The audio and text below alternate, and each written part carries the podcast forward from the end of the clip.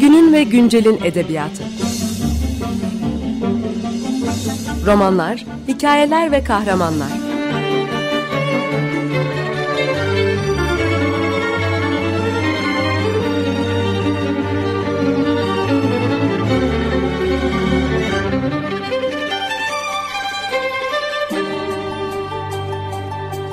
Hazırlayan ve sunan Seval Şahin.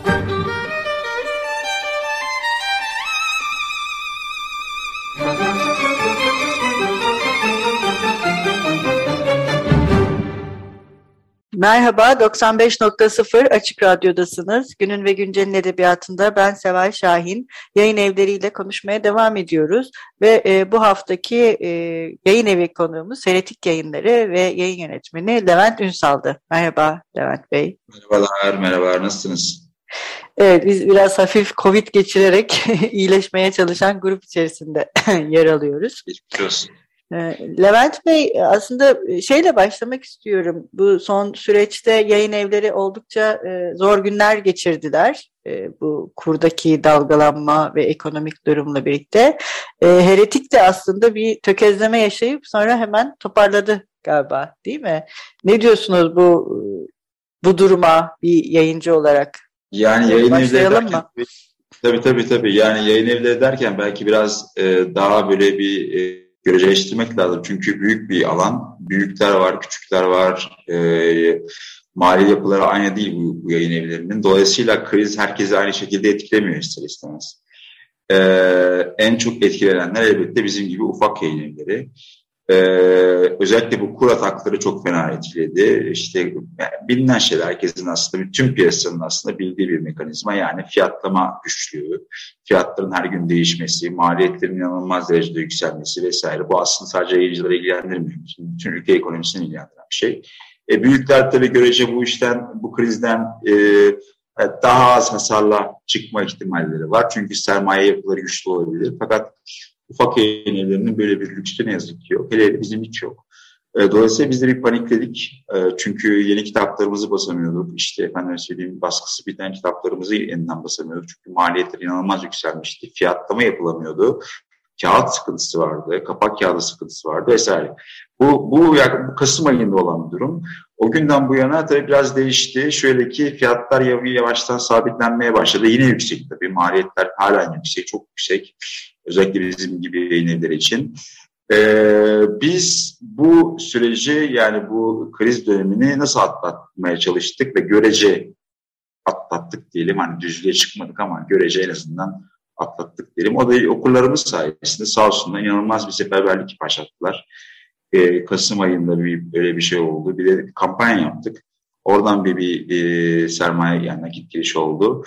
Ee, okullarımız sayesinde görece şimdilik en azından e, baskısı biten kitaplarımızı yeniden basacak seviyeye ve yeni birkaç tane kitap basacak seviyeye geldik. Fakat tabii şunu unutmamak gerekiyor. Bu ufak yayın evlerinin genelde işleyişinde emek yoğun gider. Yani bizim ve buradaki arkadaşların çoğun emeği genelde e, ücrete tabi olmadığı için biraz imece usulü gittiği için işler emek yoğun e, yerler burası.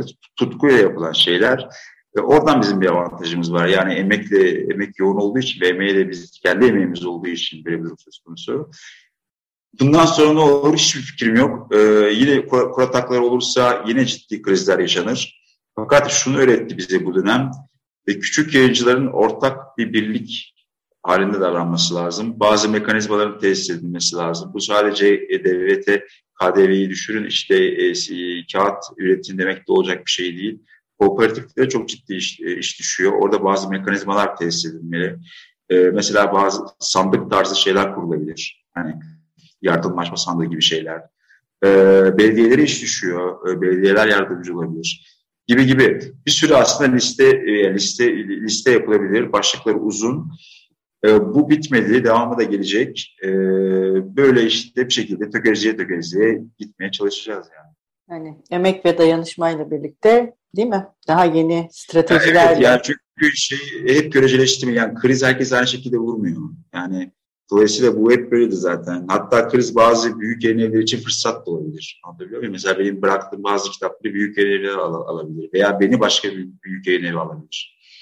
Dolayısıyla mesele bir daha e, evet. bir durum. Şey. Evet, örneği de olmuştu galiba değil mi? Önce Kırmızı evet, Kedi, o... Çınar yayınlarını almıştı mesela. Bütün bir yayın evini kendi bünyesi içine almıştı. Ee, evet, mesela heretik yayınları neden kurdunuz? Nedir heretik?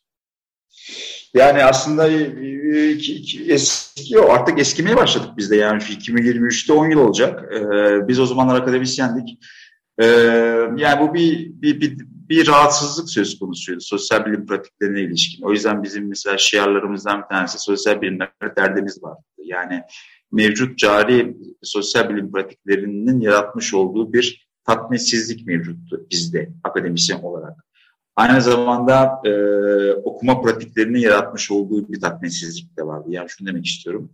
En basitinden ben bir hoca olarak e, derse anlattığım bazı e, isimlerin, klasik isimlerin eserleri yoktu. Bu yıllardan beri yoktu. Yani yeni bir şey değil.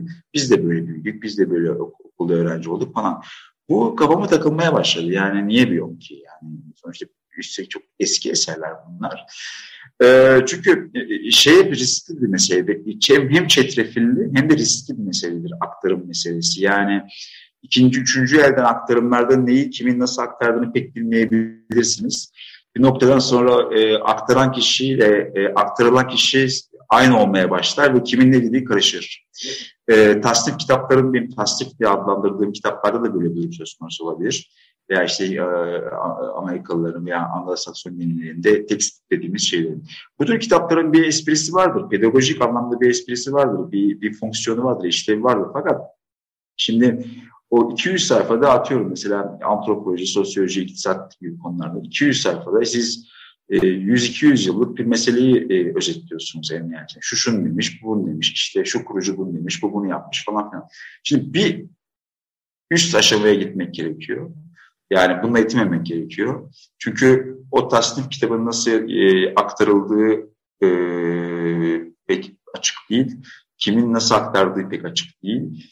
E, neticede en nihayetinde bu metinler kurucu metinler. Bir disiplin kurucu metinleriyle vardır. Dolayısıyla öğrencinin veya okurun kurucu metinlere ulaşması elzemdir. Yani e, e, sürekli birisinin birisinden biri birisini anlatması bir noktadan sonra yoksunluk yaratabilir. Eğer elinizde e, metinlerin kendisi yoksa. E, bizim derdimiz şöyle bir şey oldu. Bu, bu tür klasik metinlere e, erişimi sağlayarak orada yeni bir araştırma gündemi ve pratiği tetiklemek.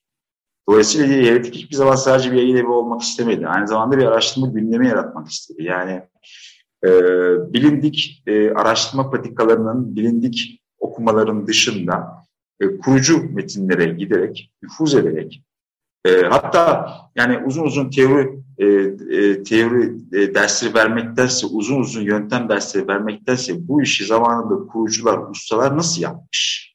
Yani mesela aslında buydu. Biraz da onların yaptığına bakarak nasıl yapmışlar, nasıl çözmüşler? Kurucu metinlere erişimi sağlayarak e, yeni araştırma gündemleri yaratmak gibi derdimiz vardı. E, çünkü çok şaşırtıcıydı. Yani 50 tarihli, 40 tarihli, 60 tarihli en temel metinlerin, üstelik isimlerin bilinmesine rağmen ülke e, entelektüel yaşamına girmemiş olması e, ve bunların kimsenin aklına gelmemiş olması aktarmak çok şaşırtıcı gelmişti bize. Öyle bir derdimiz vardı ve bir grup akademisyen olarak biz buradan e, yürümeye başladık.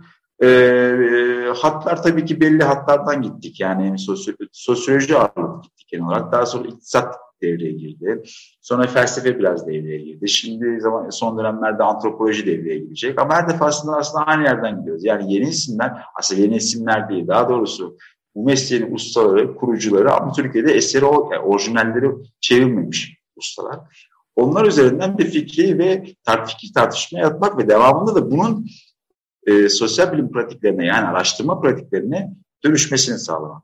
Böyle bir derdiniz vardı akademisyenler olarak. Yani böyle bir rahatsızlıktan çıktı, bir yoksunluktan çıktı. Çünkü ben öğrenci kendi böyleydi. Ulaşamıyorduk, yoktu yani. Ee, ve fena işler yapmadığımızı düşünüyorum. En azından bir direnlik yarattık. Bazı hatları kurduk. E, erişimi sağladık. Tabi arada krizler de yaşadık biz de. Dolayısıyla kesintiye uğradı, yorulduk. E, raftan bazı kitaplarımızı kaybettik e, maddi krizlere, e, maddi krizler yaşadık. E, kişisel krizler yaşadık vesaire vesaire. Düştük, kalktık falan filan derken işte 2022 yılında Hala yola, buradayız. evet ama yola devam. evet. evet. Devam. Bir ara verelim isterseniz. Ee, ne çalalım? Ne istersiniz bugün? Valla benim işte yüksek lisans döneminde Fransa dinlediğim çok şey, güzel bir şarkı vardı. Noir Désir denilen bir e, rock grubunun e, L'Homme Pressé adlı e, şarkısı. Böyle aklıma geldi yüksek lisans yıllarımı hatırlayayım diye. Hem onu Gerçi artık biraz yaşlılar için oldu ama Yok canım. yani 90'ların sonu 2000'lerin başı. Dolayısıyla sound biraz eski kokabilir. Artık e, o, dinleyicilerimiz affetsin bizi. Peki.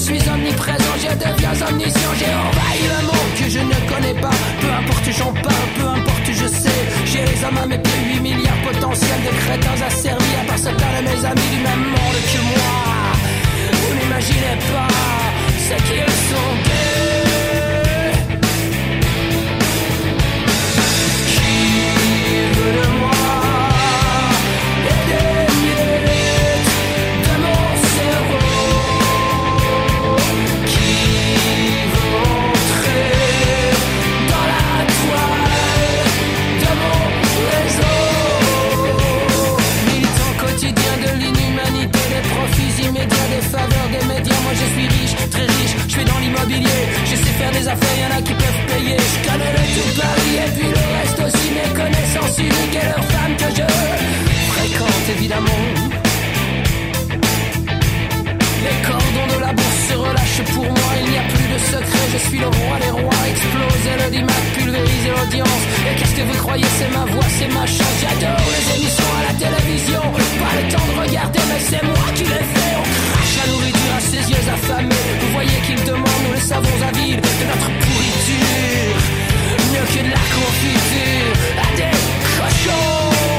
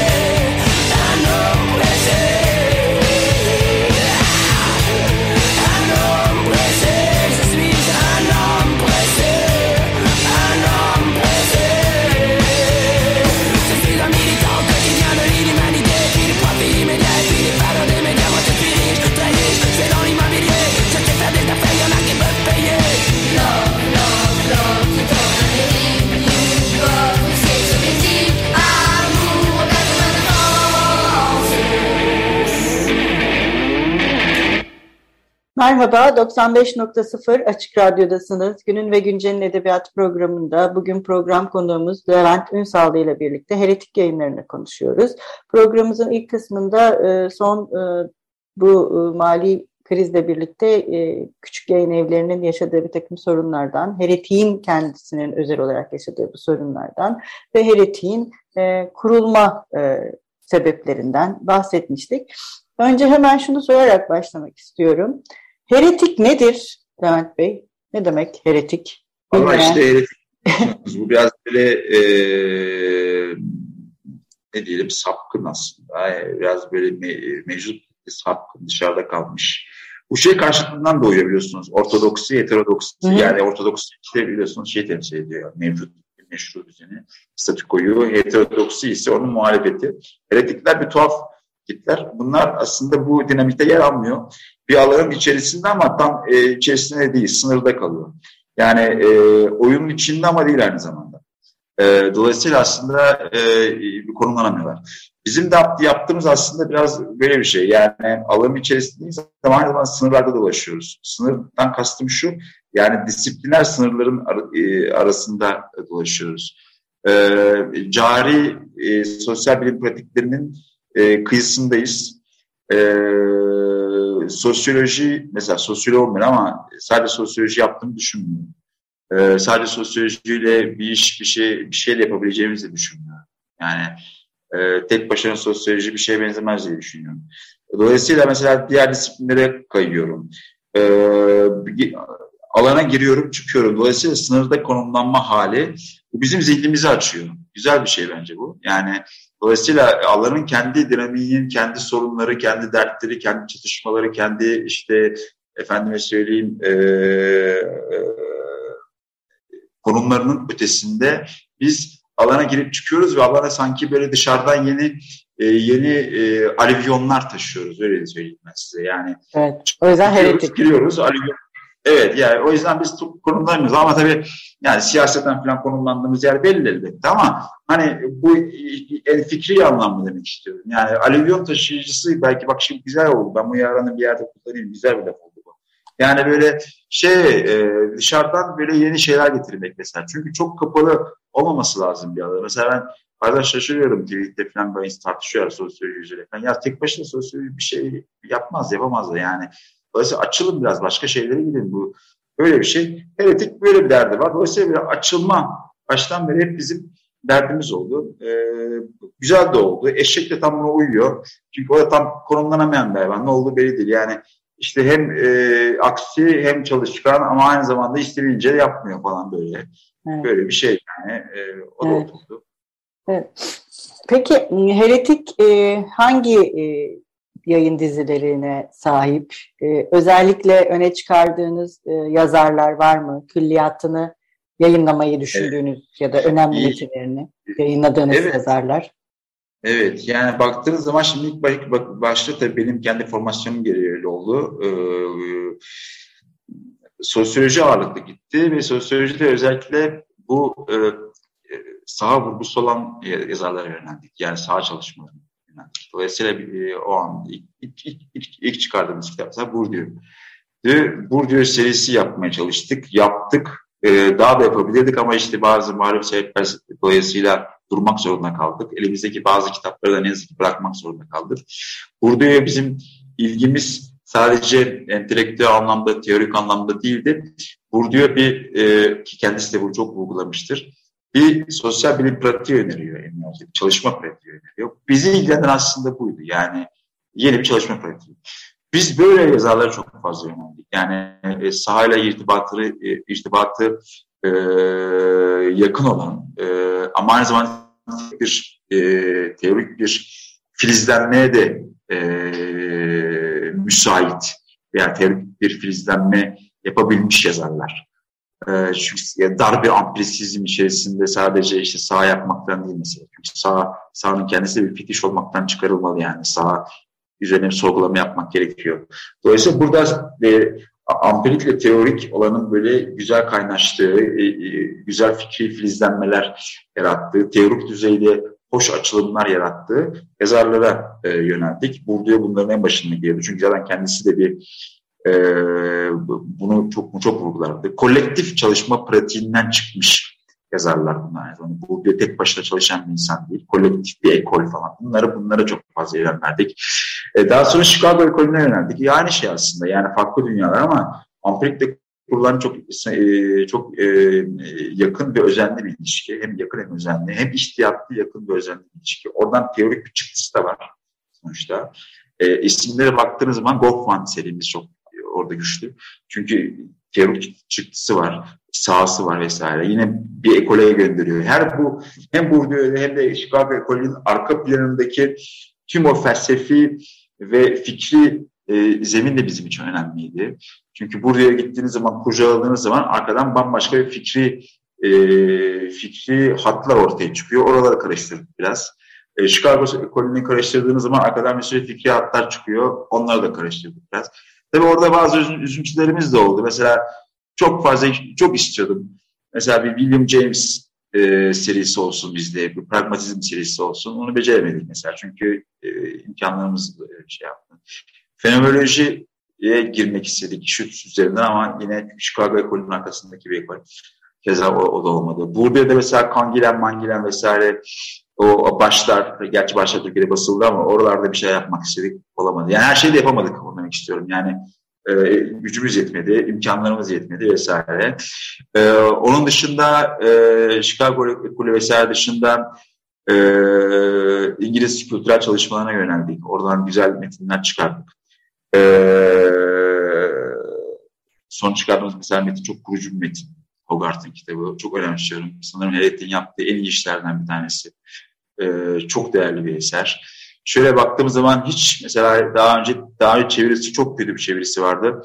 Ee, Veblen serisi yaptık mesela. Bu iktisatçılar ve onun ötesindeki tartışmalar için Veblen çok merkezi bir insan. Veblen onu e, Eren e, arkadaşımız yaptı iktisatçılar.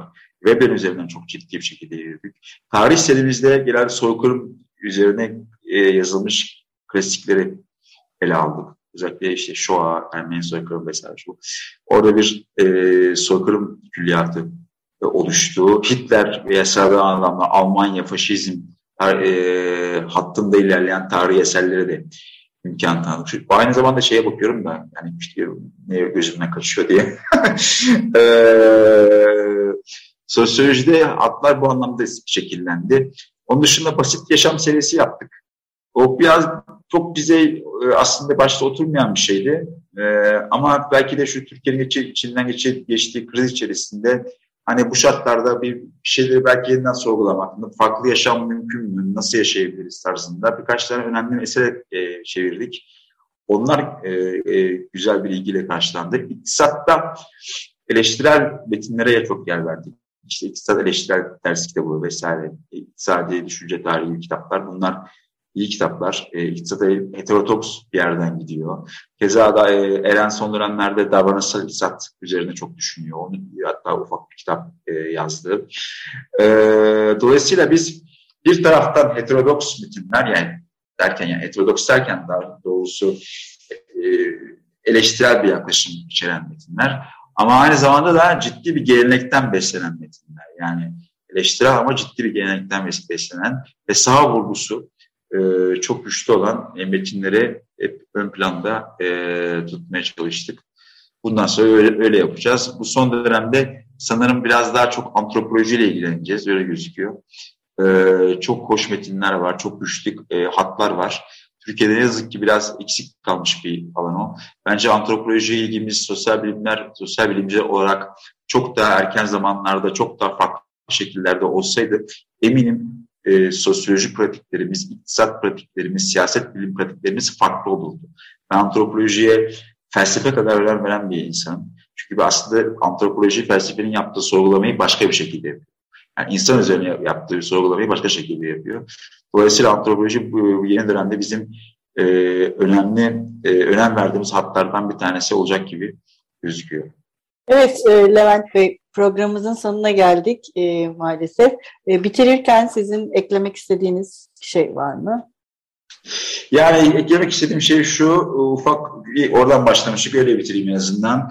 Bu küçük yayın evleri, bu tip prensi çok sevmiyorum, sevmiyorum o ifadeyi. Küçük ve bağımsız yayın evlerine hakikaten biraz e, destek olmak lazım, sahip çıkmak lazım. Çünkü bu insanlar güzel işler yapıyorlar. Ee, bazen ticari kayda da gitmiyorlar ee, ve çeşitlilik sağlıyorlar. Bu, yayın evlerinin var olması Türkiye'deki fikri hayat için çeşitlilik. Ee, bunlar olmazsa kururuz. E, çünkü bu sadece büyük yayın evlerinin yapacağı şeyler değil, ufak şeyler de var. Aynen. Daha doğrusu ezber bulucu ama çok fazla ticari getirisi olmayan çok kaliteli işler e, yapılabilir. Bunları da sadece ufak e, e, yapılabilir, yapabilir. Umarım e, bu bir daha yani yine elbette kriz yaşayacağız fakat e, böyle veya böyle bu krizlerden çıkmayı hepimiz becerebiliriz diye düşünüyorum. Evet, e, bağımsız yayın evlerinin yaşaması çok önemli ve dediğiniz gibi onlar ezber bozan e, yerler ve e, belirli bir tekelleşmeyi de engelliyorlar aslında büyük yayın evet. evlerinin dayattığı okuma pratiklerinin dışına çıkmak için de evet. e, ayrı bir e, e kulvarlar. E, o yüzden e, hep birlikte e, tüm bağımsız yayın evlerini desteklemeye evet. devam, dayanışmaya devam diyelim. Dayanışmaya devam, evet. Size de e, daha nice iyi yayınlar dileyelim. Gerekirse. Çok teşekkür ederim davetiniz için. Çok hoş bir sohbet oldu. Ben de size iyi başarılar dilerim yayınlarınızda, meslek hayatınızda. Umarım her şey gönlünüzce olur. Evet. Hoşçakalın. Görüşmek üzere. Sağ olun. Görüşmek üzere.